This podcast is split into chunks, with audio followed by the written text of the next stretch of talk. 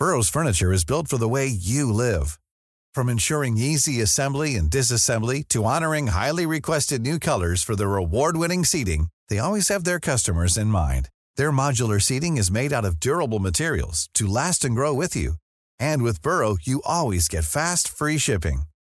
Get up to 60% off during Burrow's Memorial Day sale at burrow.com slash ACAST. That's burrow.com slash ACAST.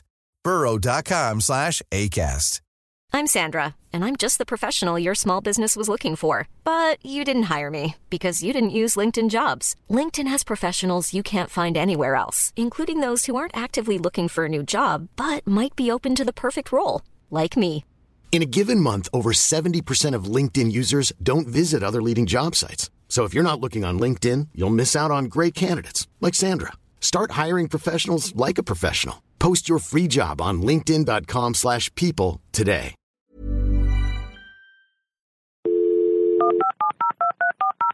This podcast is a Roifield Brown production.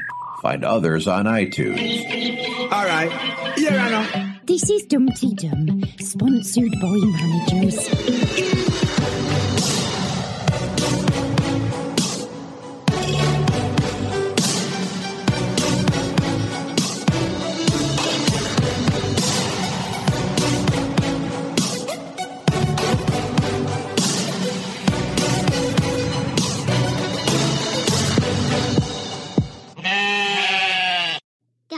Dum dee dum dee dum dee dum dum dee dum dee dum dum dee dum dee dum dee dum dum dee dum dee dum dum dee dum dee dum dum dee dum dee dum Bah!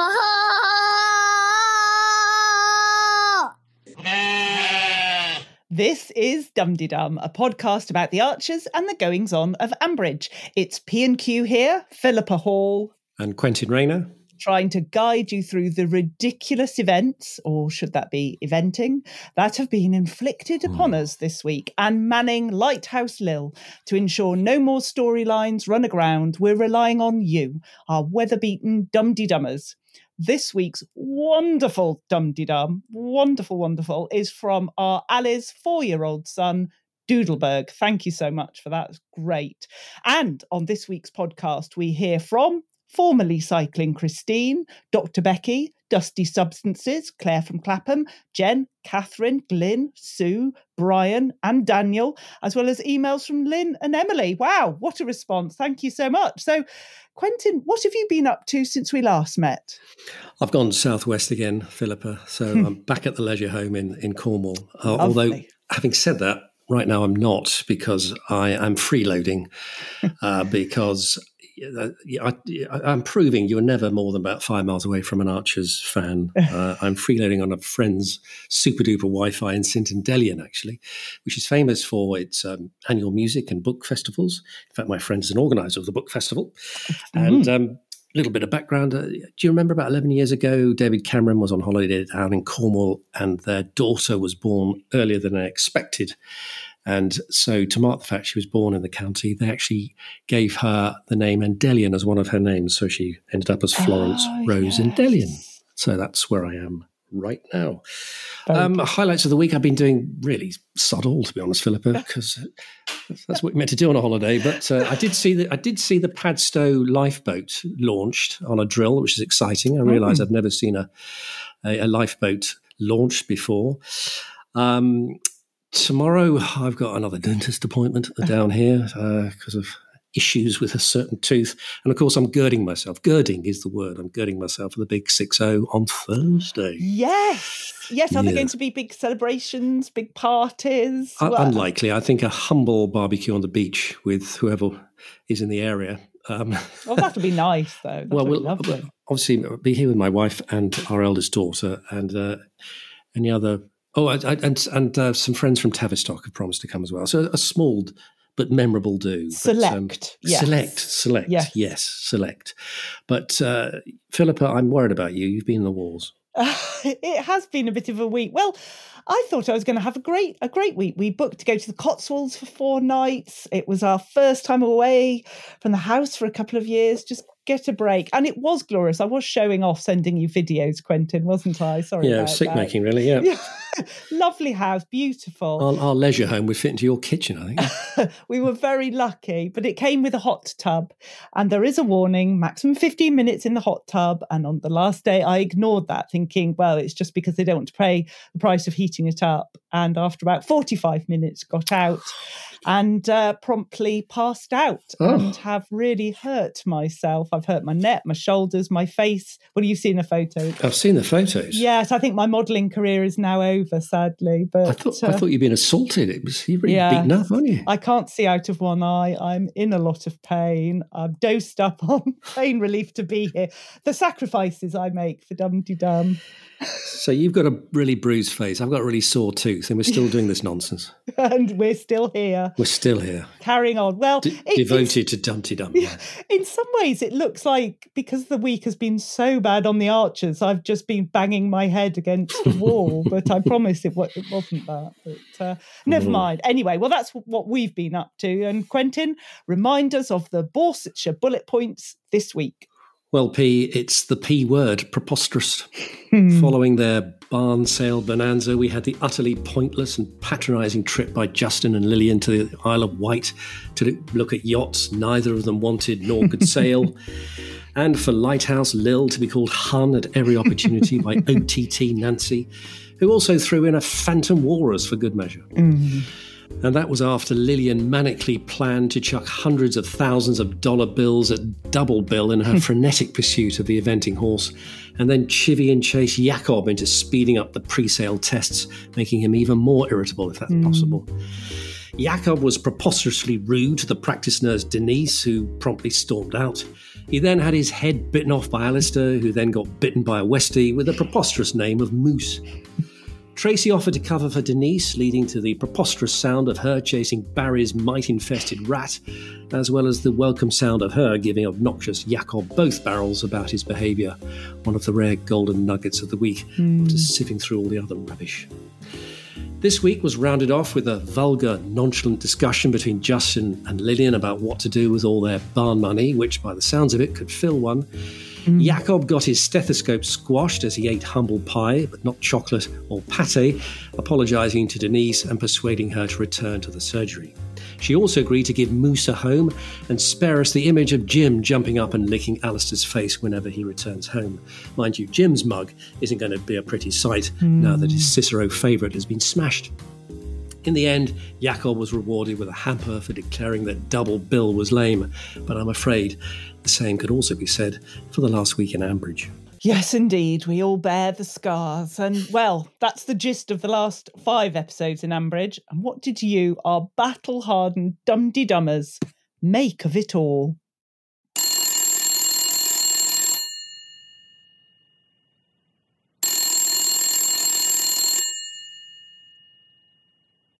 Hello, Ambridge 3962. And first of all, we have the fabulous, formerly cycling Christine. Hello, fellow dum-de-dummers, wherever you might be in the world. This is formerly Cycling Christine calling in. There was an online discussion a couple of weeks ago about small scenes being cut from some of the evening episodes so that the whole thing would fit into the time now available for the omnibus on a Sunday. May I humbly suggest that they do that with every episode that was on in the evening this week? I just don't know where to begin to describe how awful I thought it was. In the related item, I just was appalled at the way Denise was portrayed as someone who was life was so empty. Now her children were leaving home, that she had to be given the dog to fill up her life. Just like to say that some of us ladies do manage to do independent things once our children have reached the stage of being able to look after ourselves. Our whole being is not bound up in just looking after them and being a mother. In fact, some of us discover that a little time after they have left us, our horizons have become so broadened that we go off on our bicycles with our husbands for a couple of years cycling the world. and one final point there was so much emphasis on Alistair being alone. Is he being set up for uh, joining up with Stella. Thank you very much, and best wishes to you all. Well, thank you, Christine. No wonder she's f- formally cycling, Christine, having spent two years cycling around the world. it's amazing. Well, Christine, I mean, given my my review of the week, I'm completely on board with you there. It, it, it really was awful. I love the idea of you uh, suggesting that all five episodes are cut so we don't bother with the omnibus. It was painful to have to re listen to the omnibus again, I have to say. Um, yeah, interesting. You picked up on the portrayal of Denise. I think you've got a good point there because she was portrayed as this formidable woman and, and she could, who could look after herself, but suddenly she was all had an empty life and she needed a dog. And mm. and you think actually, yeah, that's a good point. Um, why she caved so so easily? Mm. Um, I mean, I know empty nest syndrome. My word, we've gone through it ourselves three times, so it it it is. Uh, it is a condition if there's such if that's the right word, and I completely understand it, and I've felt it, and I think uh, mothers feel it perhaps even more viscerally. Mm. Uh, um, many a mother has said that. But Denise can fill her life with many other things apart from a yapping Westie. So good on you, Christine, and great to hear from you. Yes, Christine, great, great call. Love the the idea of just cutting the whole thing out this week. I think that would have been uh, m- much easier. I mean, the first night of the holiday, I said to the family, "Don't worry, I'm going to do the washing up, and I'm just going to listen to the Archers and have a lovely time." I'm surprised I didn't smash all the dishes. I was just so furious with with the whole thing. Yeah, I thought it was far too simple just to give Moose the dog to Denise at the end. It was far too neat and just tying everything up by the end of the five episodes. Um, and Alistair, I'm not sure about him. He didn't really demonstrate any skills being a vet this week. I wasn't quite sure what we were trying to, to learn about Alistair. Um, and uh, yeah, I love on Twitter people coming up with spotting the cutbacks that the omnibus has to have to make it fit in, because even Kerry Davis has admitted that there are some uh, trims uh, done with each episode to make it fit into the omnibus. Now there's five episodes. So, uh, yeah, there's a lot of fun being had, probably the only fun being had this week, trying to work out what's been cut and, and what hasn't.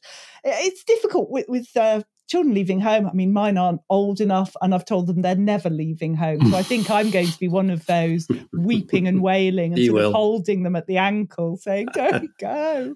Um, brush, brush your teeth. Yes, yes you know, we've just had that discussion yet again. Oh. Anyway, yes, no, Christine, that was a that was a great call. Thank you, thank you very much. And one, from one great call to another, we have the dazzling Dr. Becky. I'm Dr. Becky Wood, and I'm an autism researcher. I tweet on Archer's Oatcake and the Woodbug. I wanted to talk about Jakob. Because of his behaviour with Denise, there's growing speculation that Jakob is autistic. I've been arguing for some time that it would not be a good idea to develop Jakob as an autistic character. Even so, there are ways in which Jakob could be a useful person to represent autism. He's very task focused and perfectionistic, and the high standard of his work provides multiple benefits for his clients. Mm. He's not hmm. interested in social niceties and chit chat, meaning again, he's very focused on the task and so is more productive. But there are ways in which he really is not a good person to choose. He is white, we presume, male and heterosexual.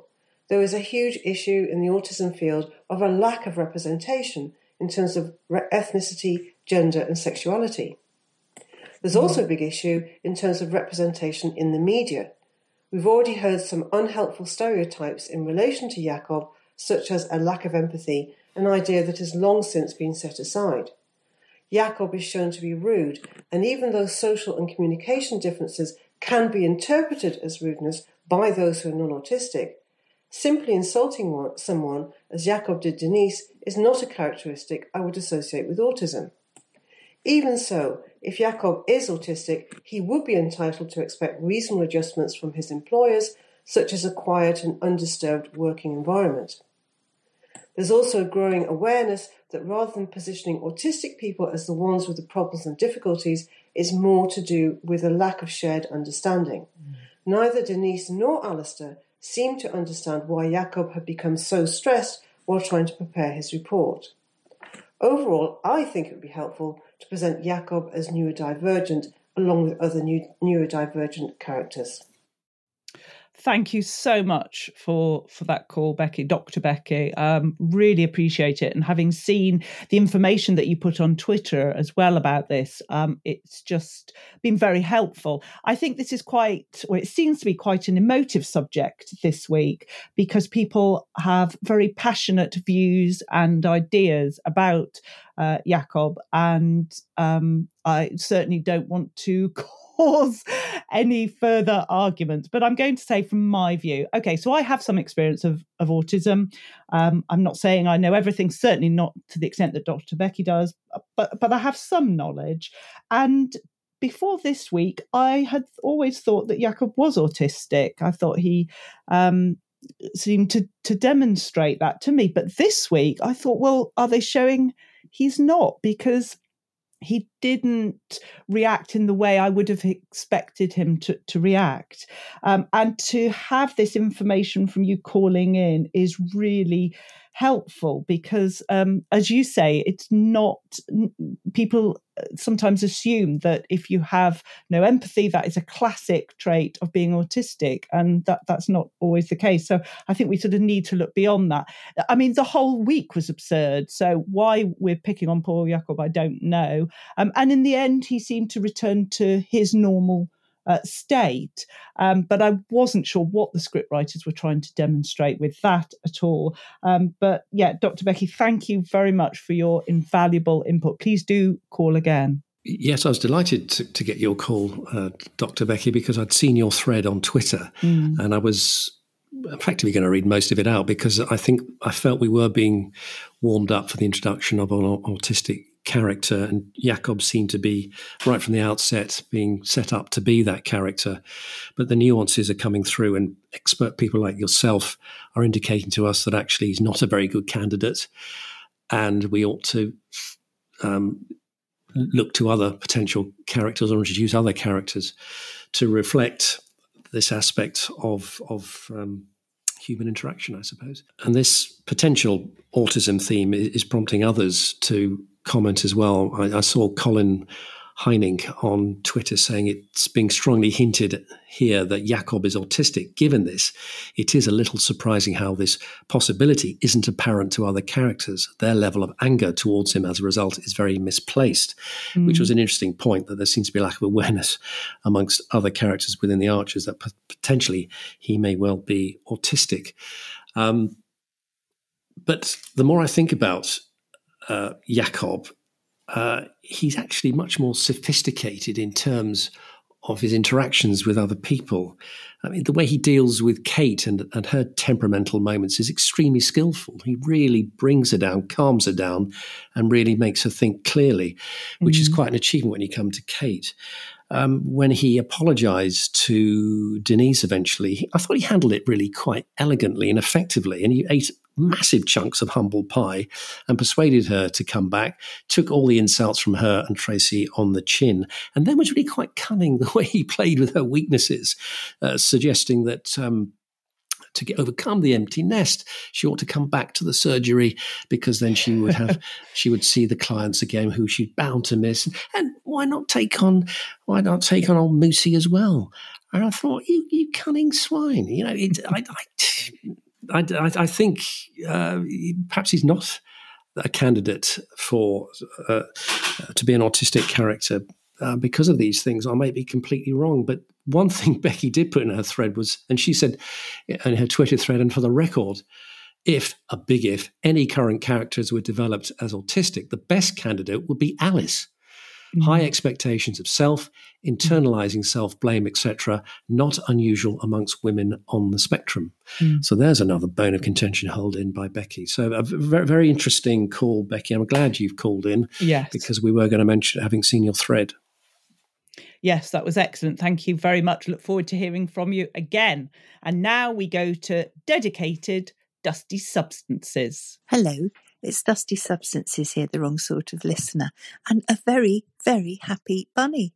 Uh, for probably oh, well over a decade, I have been saying that I'd love to hear from Denise, the vet nurse. And this week we did, and wasn't she absolutely fabulous. I really hope that uh, we can keep this straight talking, uh, efficient vet nurse uh, as, as, a speaking character. Uh, indefinitely now. She was absolutely wonderful. I thought her exchanges with Jakob were actually really very interesting at times, and that could be opening up something else, but uh, we shall see. I will gloss over the fact that we had yet another uh, elderly woman with delinquent pet storyline, but mm. at least it got us talking to Denise a bit more and hopefully keeping her in the series. Um, I think that's probably all I've got to say. Uh, have a good week, everybody, and speak to you soon. Bye. Goodbye, Dusty. Uh, we all know uh, and love Dusty, and we call and, and she's known as as Dusty Substances, but um, her real name is Denise. So no wonder she's chuffed to hear Denise finally given a voice on the Archers because she has been a, a silent, hasn't she? Just referred to now and yes. then for, for, years, and suddenly she has a voice. Finally, what a, what a voice! So yeah, let's have more Denise. I mean, blimey! I mean, when when she and Tracy were on the scene, you know, back to back with yeah. Jakob. he didn't have a chance. He was flawed, and he knew it.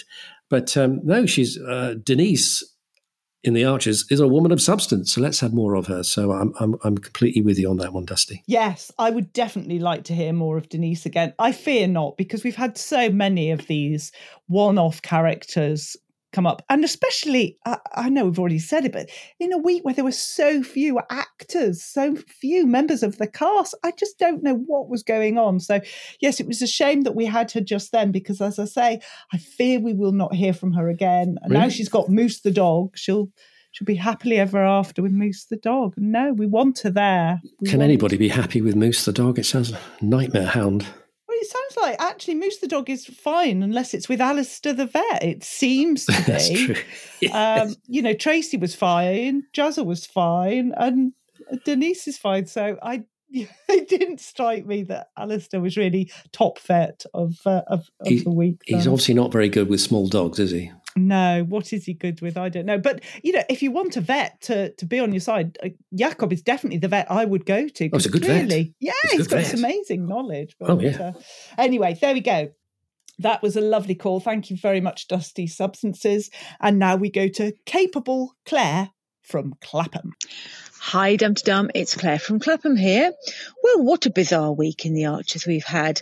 I think the thing that I will take away from it is that it sort of stood alone, almost like an entire radio play or something, like mm. various bits of narrative going on, but they were all sort of resolved within the week. Mm. Um, and I don't know whether this is going to feel like that when it goes out onto the omnibus.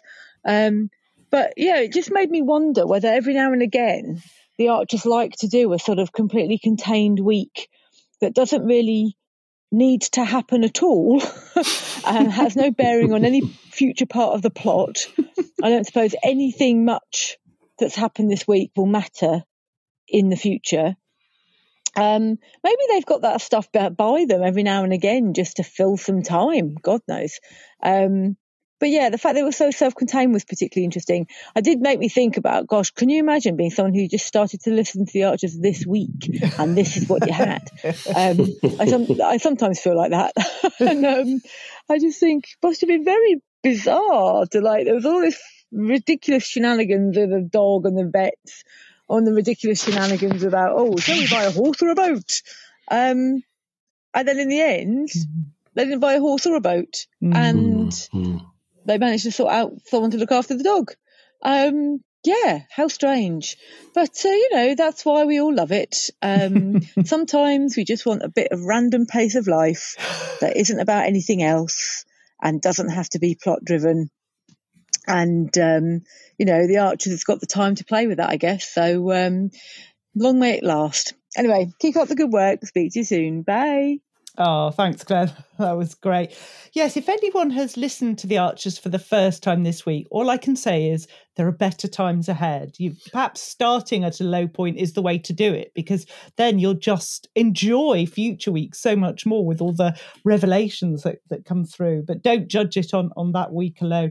Yeah, it reminded me of the old Ambridge extras that we used to listen to, which sort of had some of the cast from the main Archers, but had stories that started and stopped quite separately to everything going on in the Archers that would never be referred to again in the Archers and that were just quite surreal. It was that I didn't know if I'd taken too many painkillers when I started listening to the omnibus because it really was. And I didn't. I saw you put it on Twitter as well, Quentin.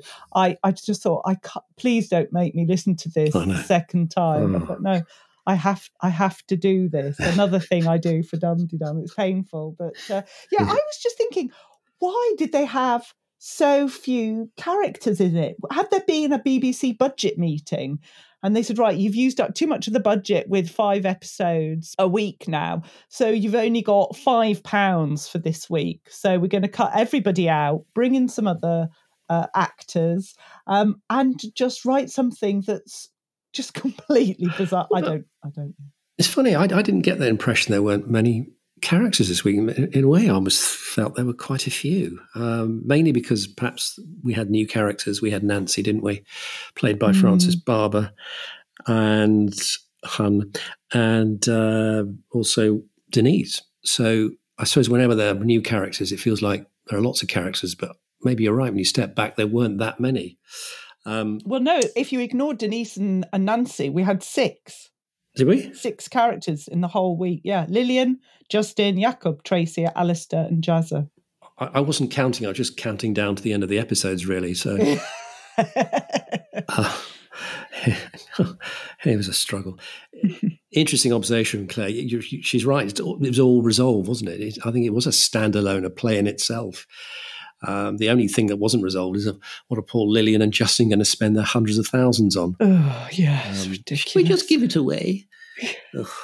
That was a, God. That was obnoxious. That scene, wasn't it? Oh, but I, I, I, I really dislike Justin this week. I, I really, he's, oh, mm. he's obnoxious, isn't he? I mean, he, he's trying. Whenever he's sort of being caring and interested and nice to Lilian, he sounds really patronising. I find I find him he's he's just pulling her leg all the time and just belittling her, but dressing it up as wanting to pamper her, and it came across as mm. the complete opposite. He's odious, absolutely odious. What does she see in him? I've honest, well, apart from the millions, I suppose. But um, oh no, I, I really, I'm, I'm, not a big fan of Justin anyway. But he really went off him this week. Do, do you know what I mean? His attitude towards yeah, absolutely. I've I've got quite a bit to say about about oh. that.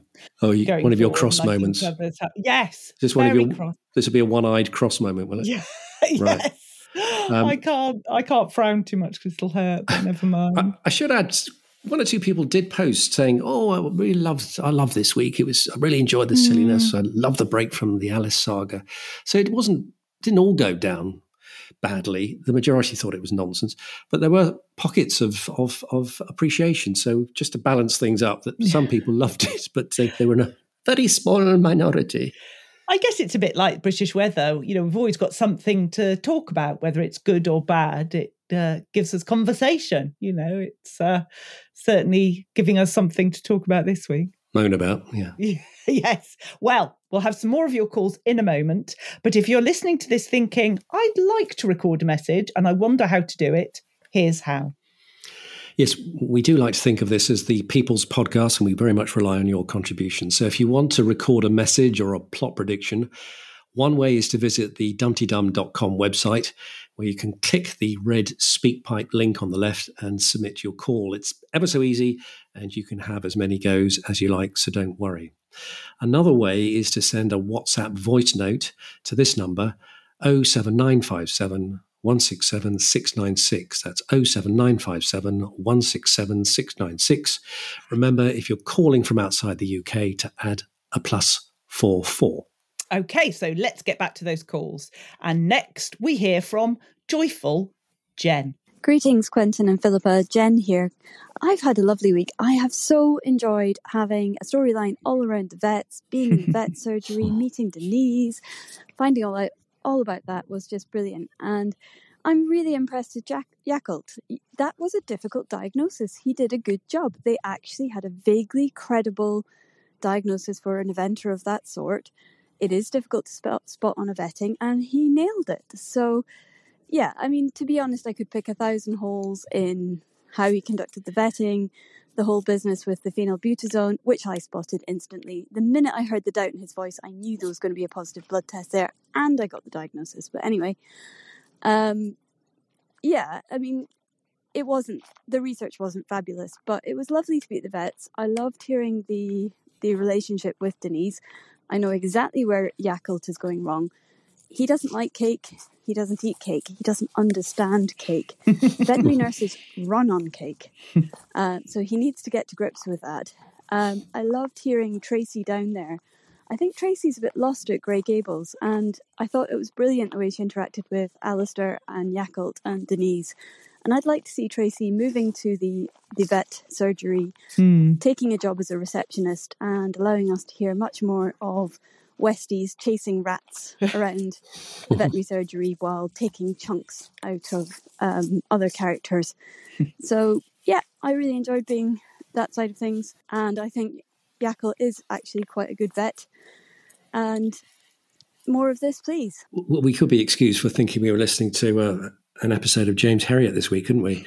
um, so we got we got uh, Dusty very happy to be hearing from uh, from Denise. We've got uh, Jen the vet delighted because uh, we spent most of the week in the vet. So we've got two very happy customers, haven't we, Mm. so far? Uh, yes, J- Jen, as we know, is our resident vet, and um, can you imagine writing that scene and knowing people like Jen are listening and people Yes. tutting and oh, wouldn't be that way. Oh. Yes, exactly. But she says Jakob came up with a vaguely credible diagnosis and he is a good vet. So I'm taking Jen's word for it. We're back to cakes. We mentioned cakes last week, didn't we? And your enormous wads of buttermilk, Buttercream. buttercream, Yeah. sorry, uh, Philippa. Yes. Um, clearly, the the world runs on cake, but certainly vets' practices do. So that's what Jakob is doing wrong. If he just likes cake, feeds Denise cake, then the world will be happy Yeah. and puts Tracy on reception to throw the cake around the surgery, then that will be one very successful surgery. So, yeah, happy Jen. Yes, Jakob just needs some some more sugar in his in his life. I think maybe I should be a veterinary nurse because I love cake, so I could fit in You'd quite get no, well there. I you'd get no work done, Philippa. You'd be you gor- know, gorging I- yourself on as- cake. As soon as I returned from the accident on holiday, my mother rushed round with a triple layer chocolate cake. She knows me very well. The trouble was, I can't open my mouth very wide at the moment, so I was having to peel that- it off layer by layer. Was that a problem? I doubt it. No, it didn't stop me. It really didn't stop me. It's medicine, very important. So, yeah, thanks, Jen, for your call. Yes, Jakob is definitely my vet of choice. Sounds like he, he's yours as well, certainly in the Archers anyway. I wouldn't invite Jakob to a dinner party, but I definitely want him to be there. If Oh, I think he'd be my- hilarious. I think he'd be a great guest. and I agree with Jen. I thought Tracy did a great job. Okay, yes, there was the slight, well, such hilarity, you know, with Tracy chasing the rat that was with the dog and uh, uh, all of that. Nonsense. Barry's rat. Yeah. But I know why Alistair suddenly dismissed her because of that. But it just felt she had been doing a really good job. She'd brought the surgery to life. Um, she was Got the photocopier going? Well, yes, and and then Alistair just dismissed her and, and blamed it on. Um, was it the insurance he Yes. blamed it on? It just Health felt and safety. Health and yeah, safety. I thought that was really quite rude to Tracy when she'd given up her time. But uh, Well, It's all anyway, this. It's what Claire's saying. It's all this sort of resolution in one week, isn't it? Yes, and, and I didn't like it. Uh, We didn't was- like it. It was trite and it was too simple. But uh, yes, Jen, great to have you uh, calling in and for your vet view, which we certainly needed. So we now go on to charismatic Catherine. Hi there, Dumpty Dum. It's Catherine. I'm feeling a lot of sympathy for you both uh, this week after what must have been the lamest week on the Archers for many a year. I'm also almost um, yearning back to Alice's addiction and all that stuff because it was slightly more interesting than this week's tedium. Mm. Firstly, let's start with Lillian and Justin. I love Lillian and Justin normally. When they were having their affair, it was all a bit naughty and awful. I loved listening to it. However, now they seem to be searching around for a storyline for them. We had mm. that awful treasure chest thing they were burying, and some photo of Justin I remember from ages ago that we all thought was a bit lame. But this business with the boat, where they seem to go to um, the Isle of Wight and meet some woman who must smoke at least 40 a day. Another thing they do is they stereotype all women over 50. They're either grannies uh, and ancient and doddering, or they're kind of boozers. Um, anyway, they went this story about her and the walrus, and really nobody cared. But my big thing is who do they really think is going to take business advice from Lillian, her property company, which seems to never have anything interesting doing in it? Why don't they do a, a storyline about that, about tenants, about property, about something, Amside or Amway, whatever it's called? And and Justin, who we first met as a really ruthless uh, businessman, a bit like Vince, who started as a really ruthless character, and now seems to be a bit of a pussy. Um, they have no concept of modern marketing, uh, the digital world, Mm. uh, something that's really sorely uh, underrepresented on the Archers, really, isn't it? Texting and websites and stuff like that. So they really think they're going to set themselves as business advisors. I think that they would be laughed out of town. Anyway, tell me what you think. Have a great week, everyone. Oh, Catherine, thank you very much for your call. Great as always. Yes, um, ah, I just thought this whole debate about do we buy a racehorse, do we buy a yacht, what what shall we do with this money? It was sickening Hmm. to me, Hmm. um, and you know, it just sounded as if they've got no business sense and they literally had money to throw away. Yeah. And I don't think that is Justin. Justin is quite sharp. He he's normally concerned about spending, you know, when they were originally having the work done in the house and the bathroom, how much was it costing? So he doesn't strike me as somebody who is frivolous. But this was just absurd. And as I say, it just it sickened me to hit to hear this. Oh, should we give it away? Come on, you know, uh, how can you spend hundreds of thousands of pounds on a horse? That is a big barn they've sold. The most I've ever spent on a horse was about two pounds when I bought a Sindy doll house and horse box from a rummage sale when I was young. And and I agree, Catherine. They do seem to have lost the storyline for Lillian and Justin. And where's it going to end? Right now, I've I don't want to hear from them. They need to go away and think about their actions. Well, you are cross, aren't you? Thank you, Catherine, for your sympathy and sharing our trauma of this week. It was lame, but um, that really does sum it up. Um, and I agree with you that um, they seem to be searching for a storyline for these two, don't they? Yes. Uh, Interesting, you've picked up on uh, the the one area they could develop is this. What's it called? Amside, whatever whatever her business company Mm. is. They, they could develop a storyline, couldn't they? With that, say she develops some property and it all goes wrong or whatever, or she gets some dodgy tenants in. That that, that is a, a realistic area that could be developed. So I agree with you, Catherine. We need something with meat, not this nonsense Mm. about going to the Isle of Wight and completely wasting everybody's time, particularly ours, forcing us to listen to it and thinking, well, they didn't buy a horse, they didn't buy a yacht. What was the point of that? Um, digital world, yes, it, it, it, it's, it's a bit like COVID. Uh, it never really appears, does it, in, in, in Ambridge? The only flashes we get, um, well, we got was with Tom and Natasha when they were setting up their Yes. their app, which we hadn't heard from for ages. I mean, we haven't heard from Natasha for months, have we? What's happened to her? So that that is one area that again could be developed and could drag Ambridge into the 21st century. And um, the the portrayal of women over their 50s are the grannies or boozers. oh dear, I'm going to listen to to these characters with that in, in mind now uh, from, from from now on, Catherine. But uh, yeah, I mean, you know, we had Frances Barber doing her Frances Barber thing as Nancy. Um, Yeah. yeah, it was enjoyable for what it was, but uh, very much a cameo appearance. And apparently, I saw a tweet from Frances Barber. She was chuffed a bitch to be in the, in, in, in the Archers. She said she wanted to curtsy when she Oh. met when she met Sunny, who plays Lillian. So that's nice. Yes, and I I enjoyed having her. She's such a well-known actress. It was great, or actor, I should say. It was great to have her on. Um, but this whole story again about the boat and the walrus and Lillian's history, I've never heard her go on about how much she loved this, this boating in the past, and so I don't know when Justin's heard it. It was just Where did that come from? In fact, I'm feeling more and more cross as, as as I'm thinking about it. I think I tried to put it in the back of my mind, but now it's there, and I'm having to think about it again. Why? Why did they write this? I've this? never Anyway, heard Lillian mention sailing once. Ever. No, they've got. I thought they had a successful property business, and so surely you reinvest the money into what you know and what will create more income. It, they were doing it for business, it wasn't for fun. They've got no other holdings in event horses or boats. So why would you start? It just makes no sense. I'd somebody somebody said this whole nonsense was so finally Nancy could announce the local headline Phantom Walrus sinks Lighthouse Lil and that's what the whole week was about. So she could announce that which pretty much sums it up doesn't it oh. I just wondered if the script writers had all had colds and, and so had been taking vast quantities of Lemsip, which caused them to hallucinate while they were they were writing. Something went on. I'm, uh, we would not be presented with this week normally. Something is wrong. I think we need to be very worried. Should they all be taking COVID tests because something's going on at uh, BBC HQ and we need to find out what it is. I'm concerned. But anyway, there we go. Catherine, thank you for your call. Wonderful as always. And now we go on to gracious Glyn. Hello, Dumpty Dum. It's Glyn here. I'm going to start this week with the Carters.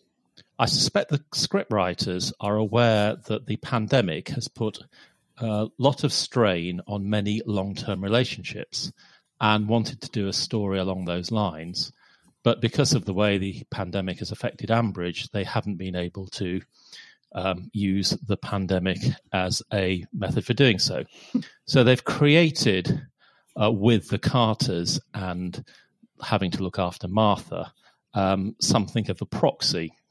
And so for those who are cross that um, you know Chris isn't doing enough or the Aldridges mm. aren't doing enough, I'd say um, take it easy, chill out slightly. It's necessary for the story. Let's just focus on um, Neil and Susan. So, what do they need to do to get back on track? Um, I think their marriage has been based on on mutual support. They don't, they've never really had anything that you could describe as a common interest, and perhaps they are the couple that does need mm. a hmm. common interest now to bring them back together. And then linking into this week's nonsense, perhaps that's what it's all been about. Lillian and Justin are going to decide that they are going to set up a project in Ambridge for which Neil and Susan will be um, a vital part. And at which point, um, magically, time will appear in Chris's diary or in the Aldridge, pardon me, the Aldridge's diary to look after Martha and mm. through working together on Lilian and Justin's project, the Carter marriage will be saved. Well, that's my plot prediction. Stay safe, everybody. Hope Witherspoon, you've recovered from your rather difficult time mm. in New yeah. Jersey under floods mm. and are safely home and rested. And goodbye, everyone. See you soon. Thank you, Glenn. Yes, all our thoughts are with Witherspoon and his husband, yes. and hopefully, hopefully they they're fine. Uh, Witherspoon did post one or two, uh, certainly one picture of um, them in, in, in amongst the floods, and he's posted other stuff on Facebook. So one can hopefully assume that they are okay. Mm-hmm. Uh, Glyn's call really was more like a great big plot prediction, wasn't it? Um, being Glyn, he's really thought it all through, and yeah, it's plausible. Uh, I suppose it hinges a bit on what Lillian and Justin are going to do with their obscene hundreds of thousands of pounds. Uh, maybe set up a project in Ambridge. They were sort of nonchalantly considering it, weren't they? We'll we'll see. But for Glyn's prediction to work, it needs Neil and Susan to play a, a big role in it and have a, a, common interest. It's interesting. This theme was raised a couple of weeks ago, wasn't it, Philippa, on the podcast? Somebody else suggested mm. that they need something. Their common interest is their family, and their family has now become the be all and end all because they're looking after Martha. So what is their common interest has become, if you like, their burden at the moment. So they've got nothing else. And really, what Susan is missing is her time in the shop, interacting with people, and also at the dairy, picking up, having yes. conversations, picking up gossip or whatever, interacting. And that's what she's missing. And that's why they have nothing to talk about. So I think you're onto something there, Glyn, because others feel uh, agree with you. But uh, we need um, Justin Lillian to do the decent thing and spend all this cash on something decent in the village. Yes, I do feel like Glyn is, I'm being told off by Glyn, reprimanded in a very nice, polite way, because I was the one jumping up and down about the childcare last week and saying it wasn't fair, it wasn't right. Chris needs to step up and relieve some of the pressure from, from Neil and Susan. And, and Glyn has told me to not get cross and to chill out. So uh, that's that's yeah, what you, I need. you are very cross. You are. Yeah, I'm cross every week. um, I mean, well, that's that's that's a trademark of any Archer's listener. So yeah, that's true. Well, maybe Lillian. and Glyn needs to get crosser. yeah, yes. Come on, Glenn. Come on, match me. What's wrong me with you? Cross. Maybe Lillian and Justin will set up a, a project providing childcare in Ah. Ambridge. Maybe maybe that will That'd help. I don't know. I just wonder if the editors, scriptwriters sat down one day to plan this week and they were doing it on Zoom, as I know certainly in, in lockdown they were doing, and the Zoom was playing up. So they thought they'd just missed a chunk of the discussion and what had been agreed. But actually, that was all that had been agreed. Some very loose, weird, strange story. So I think we've got Zoom to blame for the, the script that we get. I know I get wound up about the childcare, but I'm still wound up about it. I'm sorry, Glenn. I, I can't promise to chill out. It's not. It's not in my, it's not in my nature. Um, I think that there really is an issue there. I don't. I'd love Lillian and Justin to invest money in in a local enterprise that benefits people who are in need but i don't think i don't think it will be i think we've been led this merry dance and then it'll be oh here we are driving past is that a barn for sale yes right buy it speaking of barns before i had my accident uh we Have you went- mentioned the accident? Yes. We went to visit the Diddly Squat farm in the Cotswolds, which is the Jeremy Clarkson farm. which, uh, Ah, was did mentioned you? last week. Yes, we we set the the postcode in the sat nav and drove there and thought, right, we'll go, we'll buy a potato or whatever. Got there and the queues of people. Um, I've never seen anything like it. There's less queues to get into Alton Towers. Good the God. queues, and there's this big blackboard saying queue for the kiosk, which was this tiny little squatty kiosk, Hmm. 45 minutes minimum. Queues for the shop, two hours minimum, two hours to queue for that. to buy a So- potato. Yes, and or a cabbage. That's pretty much all he sells from his shop, isn't it? So we drove round the car park, taking photos to prove that we'd been there, and then just dro- drove out again. I thought, what, why are we going to wait for two hours? So anyway, there we go. So Well, as, there, well, as the, as the saying goes, if you, you know get an Amazon Prime program, build it, and they will come. Yes. and they certainly do in their masses. I mean, uh, amazing. We were told that you have to get there sort of an hour before it opens to You have any chance. And you didn't see Jeremy, did you? No, and to be honest, if I had, I'd have got cross with him, telling him that he needs uh, better resources and facilities. But anyway, so what Lillian and Justin need to do? It seems there's money made in uh, building barns in uh, near Chipping Norton in the Cotswolds, so that that's what they need to do. But it wouldn't benefit uh, the local um, people, so uh, maybe that's a bad idea. Anyway, Glenn, I, I will try and uh, calm down. I will try my best. I can't promise, but I will try my best. And now we go to brilliant Brian. Hello. It's Brian. Um, just in under the wire, I hope today, because I had to listen to the Om- Omnibus to make sure I could, I did actually hear what I heard during the week. What was all that about? that had to be the weirdest week of Archers I'd ever. Nothing happened. No plots were advanced as far, as far as I can see at all. Um, so that was a very weird week, all light relief and nothing in between. It was very, very strange. Unless they think we were all on holiday, so um, gives us all a week off. I don't know. anyway, um, best of luck getting a program out of this one. Um, that's fine. Um, it it was sort of weird and um, interesting, I suppose, in weird in its weirdness. But uh, I really don't care. Really enjoyed having uh, two people spent saying how how they're going to spend hundreds of thousands Yeah. of pounds and then not spending it. Um, that was very strange. But okay, um, I'll leave you to it. Um, good luck. Thanks then. Bye. Oh, thanks, Brian. Yes, nothing happened. Weird week. Is it weird but wonderful? No, I, I don't think it was. We're, we're trying to make the best of it this week. We don't know what happened. I mean, I, it's not really the scriptwriter's fault, it's the editor's fault because they're the ones that decide what will happen in the week. And then the scriptwriters breathe some life into it. Maybe we're being set up to really start despising Lillian and Justin. I can't think of any other reason why there would be this unless suddenly next week they're going to do something amazing with the money, worthwhile, um, that we all applaud. And so maybe that will be the great resolution. I, I, I don't know. I'm I'm out of ideas as to why this absurd and irritating story has been allowed to happen. I was struck by the fact that Brian seemed to sound like he was ringing in really so uh, it was a sort of cathartic reason he was calling in. He had to sort somehow yes. expel all this frustration by phoning into Dumpty Dum to say, "Have I really listened to that drivel? Mm. Somebody needs to know I've gone through this." So, Brian, we sh- we, sh- we, share your pain, and um, yes, we are struggling really to justify anything that went on this week. You are completely right, and it was obnoxious hearing those two talk about their piles of money and what they're going to do with it. So um, it can only get better, Brian. Is is, is, is the positive I'm going to take out of this? I mean, surely it, it, can't get any worse than this. I saw somebody said they've been listening for 50 years on Twitter, and it was the worst week they'd ever heard. I mean, it, wow. you know, it comes to something when people are posting that sort of thing, isn't it?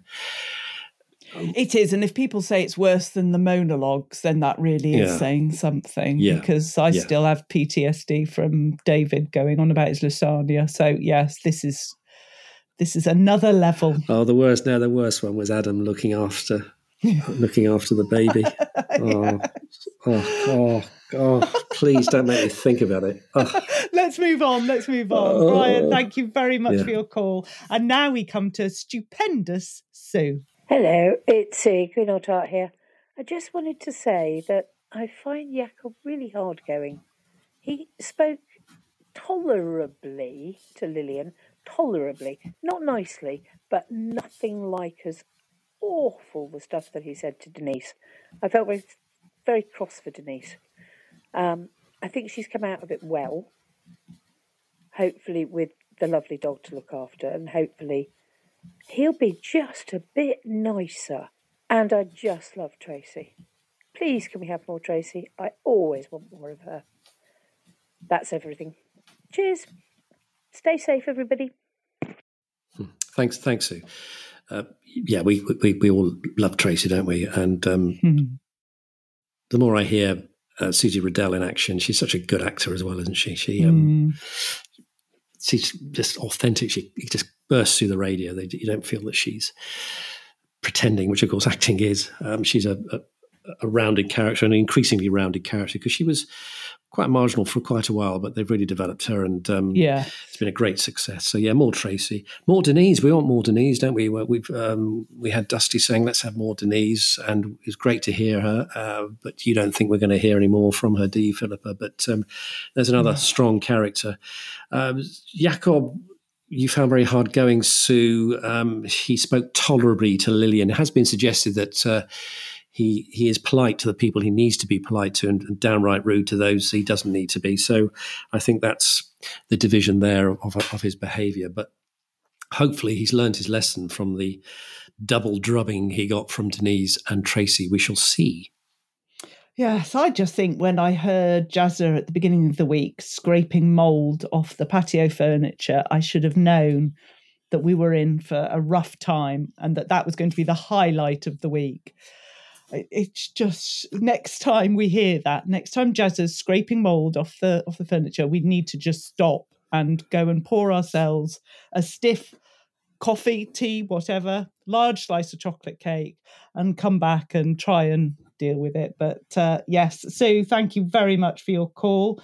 And now we go to Daring Daniel. Hello, Dumpty Dum. It's uh, Daniel from sunny St Andrews. Um, just calling in to talk about the last weeks of episodes. Um, been following uh, Justin and Lillian as the main story, which I have to admit is never my favourite. Sort of tends to be the sort of the sweet life of the sort of semi-retired, relatively wealthy. But I found it sort of quite humorous, and I'm glad that sort of it seems to be um, Justin has now got payback and some for this the discovery of his sort of sunflower costume, I think it was. Um, but I was just going to put in a, a, a sort of semi-serious recommendation slash plot prediction about what this this money that they've what, what it will eventually go towards.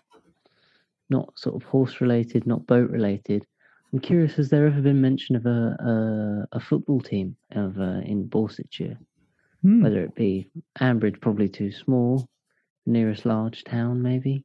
Uh, I can imagine sort of Justin playing the role of the sort of agitated uh, football manager, but maybe not. Probably doesn't fit in with the, the sort of crowd they're trying to attract. Um, thanks for all the great episodes. Uh, bye for now. Ah, Daniel, yes, thank you. Well, there has been mention before of football, but I just don't, I don't know. And also, I can't understand why Lillian wasn't more affected. I mean, her friend Sherry, who she thought of so highly and has had lots of chats with before, tried to rip her off for hundreds of thousands of pounds. You'd have thought that would sort of dwell with her and make her question herself, her friendships. It, it certainly would me. I mean, that's awful that someone would do that, and someone that she considered to be a friend, and she came so close to buying the horse or putting a deposit down without waiting to hear what what Jakob had to say. So I, I don't know. I'm just bewildered, Daniel. I'm bewildered. I'm surprised you're not really excited by the suggestion of uh, of creating or backing a football team there, Philip, because of your love for the sport. a book um, festival that would be good. Book festival. Come to St Indelium. There's a book festival every year. Ooh, um, uh, Daniel, I, th- I, think this football team thing is, ain't going to take off. I'll tell you why. Because there was reference, wasn't there, when they're having that sort of lazy discussion about what they're going to do with their money. Uh, they, they, she said, "Well, shall, shall we uh, sponsor a, an executive box at Felpersham City?" Mm. And then they sort of said, "Oh no, they would have to go and watch them." So I don't think they're yeah. football fans. So that ain't going to take off, Daniel.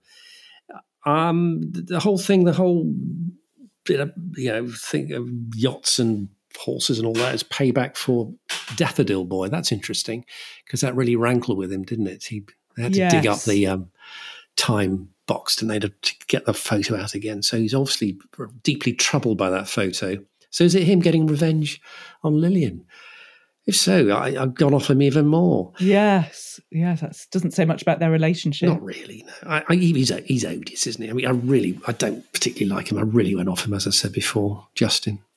Mm. Um, it makes you almost hanker after Matt. Really, there was much more between. Oh, definitely, much more yes. between them, wasn't there? Tiger oh, and all bring that. back Matt any mm. day. Absolutely. I, I didn't know if Matt was involved in in all of this. You know, if you're um, trying to rip some people off for hundreds of thousands, that's a, there's a whiff of Matt Crawford with that. Oh, you think he's uh, he's pulling anyway. some strings in South America, wherever he is now? We need him back. We really need him back. Bring back Matt.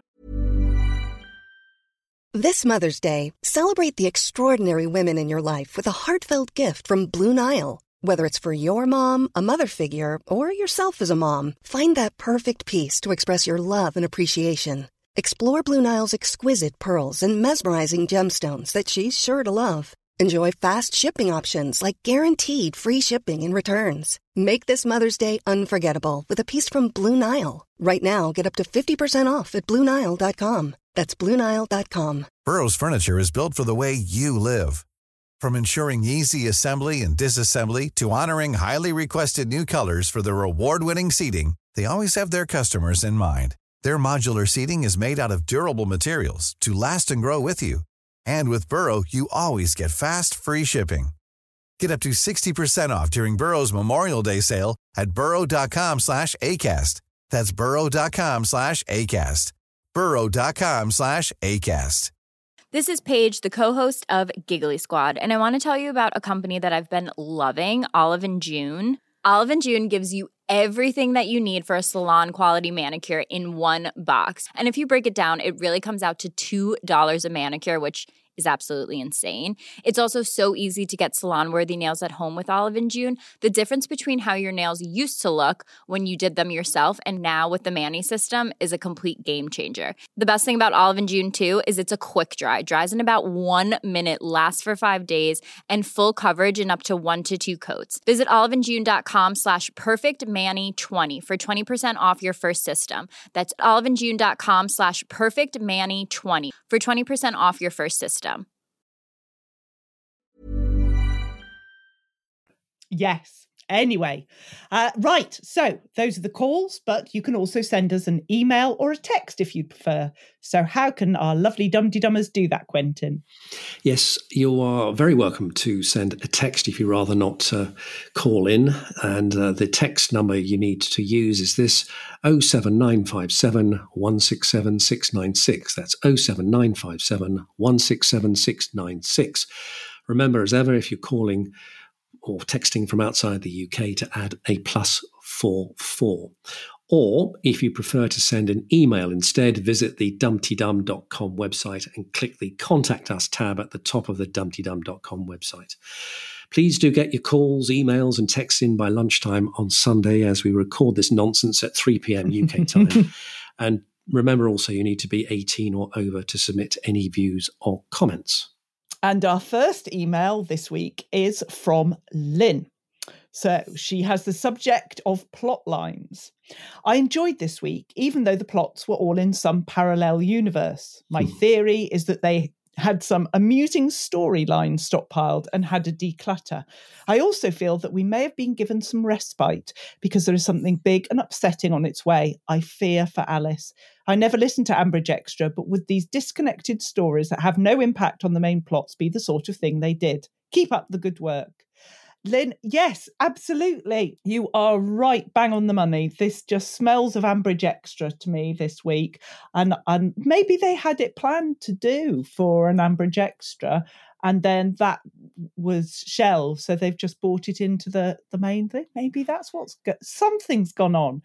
We need to find out. We need to we need to storm the uh, the mailbox where they record and, and and do this work to find out what happens. Anyway, yes, um, I hope I hope we've not got awful plot lines coming up for Alice soon, and that this has been our reprieve. From, if this is if this was our reprieve, if this was our holiday, our break, then it sounds rather like my holiday. You know, makes you wish you'd never gone. But Bruising. anyway. Bruising. Yes, bruising exactly. but thank you, Lynn, for your email. Uh, Ambridge Extra is finished, hasn't it? It's not going on anymore, is it? No, no, it hasn't. Been, gosh, I can't remember the last time. Kenton was uh, away seeing his his daughter, I think, in the last one, and that was that was many years ago. So no, they've gone. Right. I never used to listen, clearly. Uh, that was on Four Extra, wasn't it? Or, Yeah, they were Yeah. good fun, but they Were they? bore no relation to what was going on in the main archers. bit like this week, then, right? Yes, okay. exactly. uh, but at least Lynn, she said she enjoyed this week. So there's a there's a, uh, another person who Hmm. was tickled by this week, albeit, in, as she says, in some parallel universe. Uh, th- she says, "My theory is they had some amusing storylines stockpiled." There's one word in there that's uh, inappropriate. It begins with A. yeah. well, they're still stockpiled. They still haven't used them. Please ditch. Anyway, Lynn, thanks thanks for getting in touch. Yeah. And uh, we have another one here, don't we, from um, Emily in Vancouver. And Emily says, Oh, honestly, what is there to say? Shall I stop there, Philippa? Oh, no, carry on, carry on. Good got a grief. lot to say. Good grief, what a bore. Was the nonsense about Lighthouse Lil meant to be funny? Hmm. Were we truly to feel that the whole mistaken walrus caper was both hilarious and a source of humiliation for Lilian? Say you thought you saw a walrus. Who cares? I can't begin to imagine who would. Certainly, we, the listeners, could not have cared one jot less. Well, dear scriptwriters, Emily goes on to say, I didn't hear anything worth the effort of listening other than the eyes of my fellow Dumpty Dummers rolling back into their heads. Perhaps the next time the decent scriptwriters decide to take a break, they could leave someone who's not brain dead in charge. Even better, they could leave the scripts in the capable hands of the Dumpty Dummers. Oh, There's yes. That's an idea, isn't it? Someone in the Dumpty Dum Facebook group suggested that Lilian and Justin could join a local swingers group Hmm. rather than worrying about whether to invest in, in an eventing horse or a yacht. Best and funniest story of the week, without doubt, thinks Emily. Until next time, she signs off Emily. Then she says, P.S. Where the heck is Jim? At this rate, Alistair will be audibly wringing his hands over that damn Cicero mug for another three weeks. can, you, can you imagine it? no. Three weeks of worrying about the mug. Please, no. Um, I, I, I, Emily, you'll have deduced by this stage in the podcast we are we completely concur with everything you say. Here. I would say in defence of walruses that here in Cornwall there, there has been one spotted off the North Cornish coast. So Oh. walruses are actually uh, an issue down here at the moment. Yes, so the, the walrus was in the news the other day. So, I will uh, be- is the walrus holding up a sign saying, We are real, Lilian was right? I, I, I sunk Lighthouse Lil. I think it's saying. Yeah. yes. In the Walrus News today, Walrus Weekly. Yeah. Uh, yeah, nice one, Emily. Yes. Uh, shall we just take over? I, I, why don't they just during the summer they could say, "Okay, Dum Dum, you, you write the scripts for the next three weeks." Blimey, we we would have some suggestions, wouldn't we? We'd never agree, would we? We Can you would- I imagine? mean- can you imagine a script writing session between Dumpty Dummers? Can you imagine the chaos? it would be brilliant. But there's fan fiction for a lot of things. Uh, Is there any for the Archers? I've not come across that. Maybe I need to do a bit of research. That's unlike you, Philippa. I know. I'm sorry. You see, I'll blame it on the accident. I'm going to blame everything on that for for this week anyway. But thank you for your calls and emails. Um, we value them so much. Please keep them coming. And so to Facebook and our lovely Dumpty Dum community there as the, we sit back for the weekly roundup with Stephen.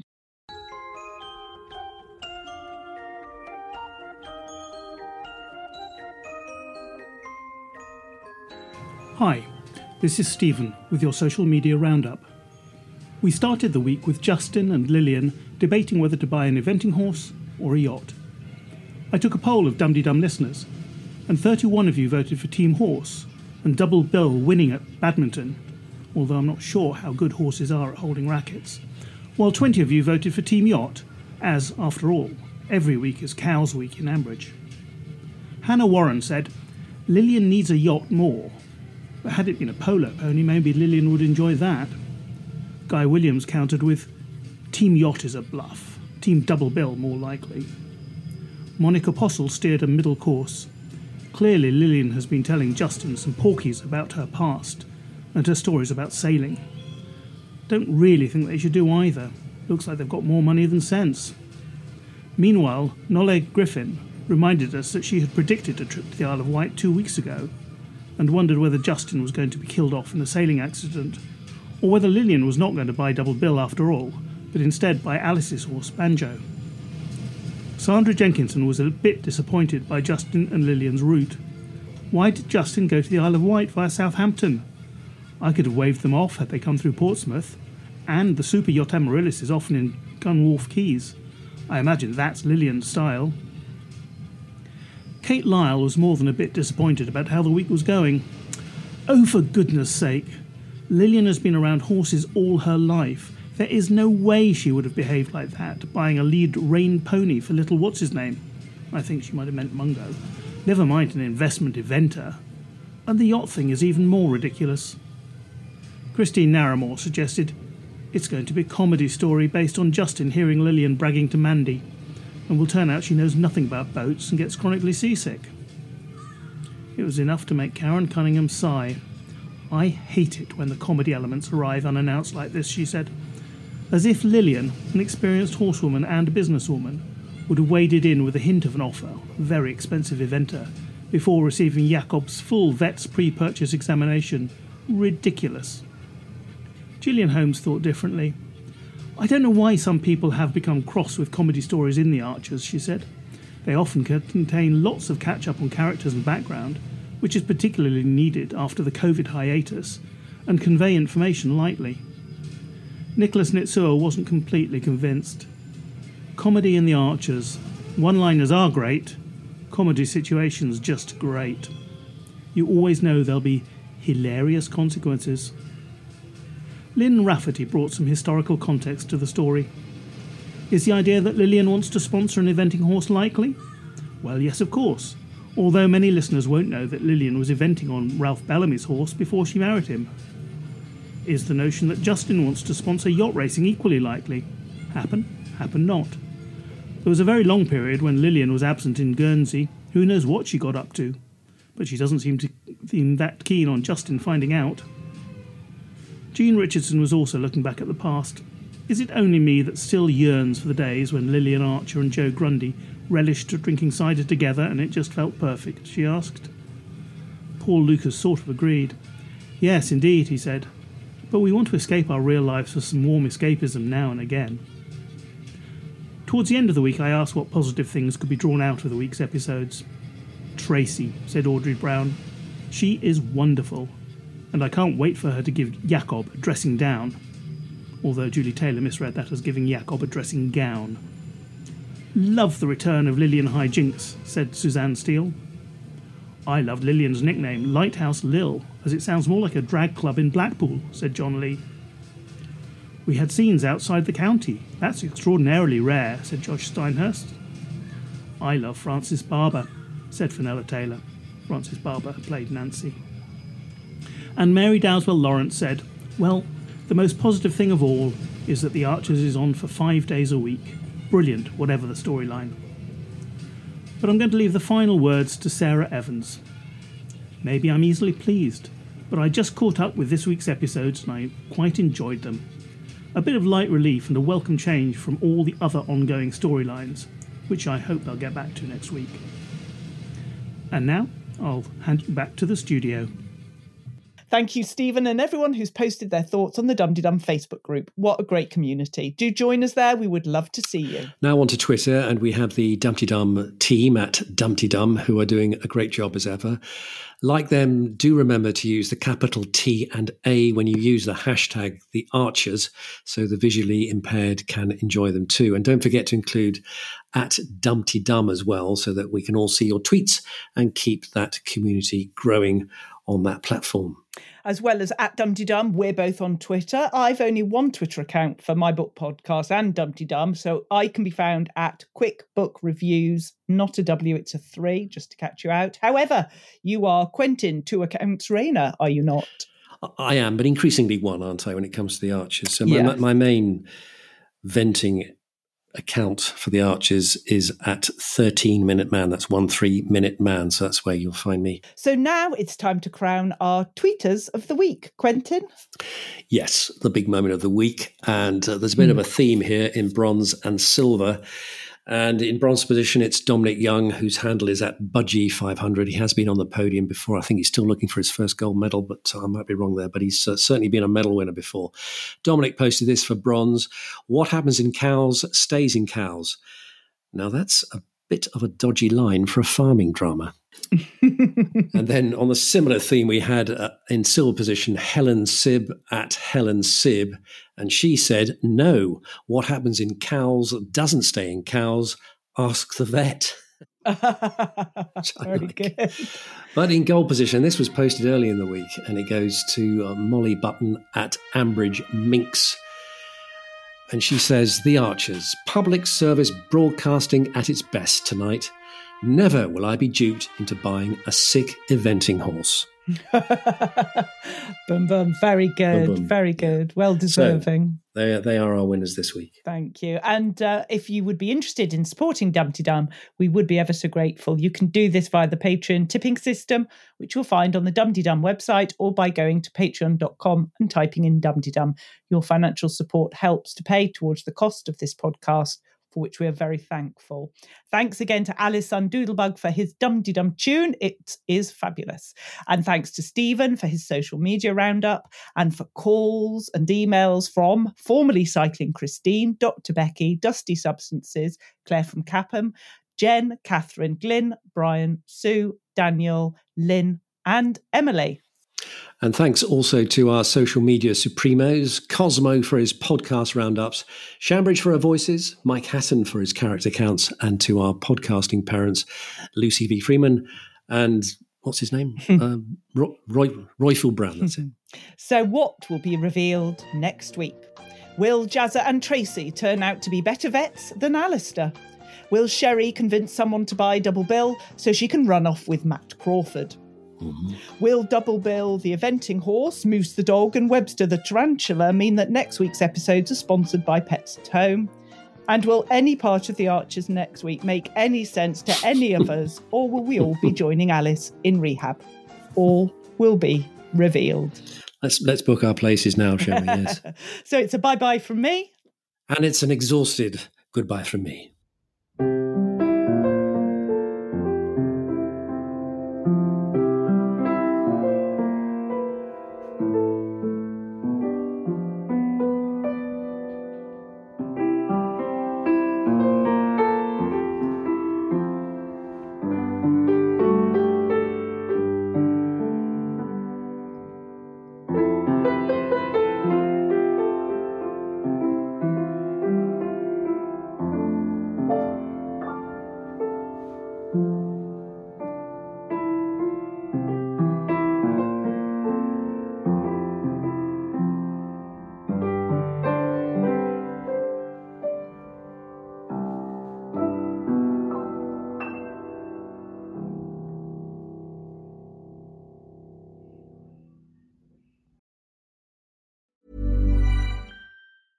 Even on a budget, quality is non-negotiable. That's why Quince is the place to score high-end essentials at 50 to 80% less than similar brands. Get your hands on buttery soft cashmere sweaters from just 60 bucks, Italian leather jackets, and so much more. And the best part about Quince, they exclusively partner with factories committed to safe, ethical, and responsible manufacturing. Elevate your style without the elevated price tag with Quince. Go to quince.com slash upgrade for free shipping and 365-day returns. Mom deserves the best, and there's no better place to shop for Mother's Day than Whole Foods Market. They're your destination for unbeatable savings, from premium gifts to show-stopping flowers and irresistible desserts. Start by saving 33% with Prime on all body care and candles. Then get a 15-stem bunch of tulips for just $9.99 each with Prime. Round out Mom's menu with festive rosé, irresistible berry chantilly cake, and more special treats. Come celebrate Mother's Day at Whole Foods Market.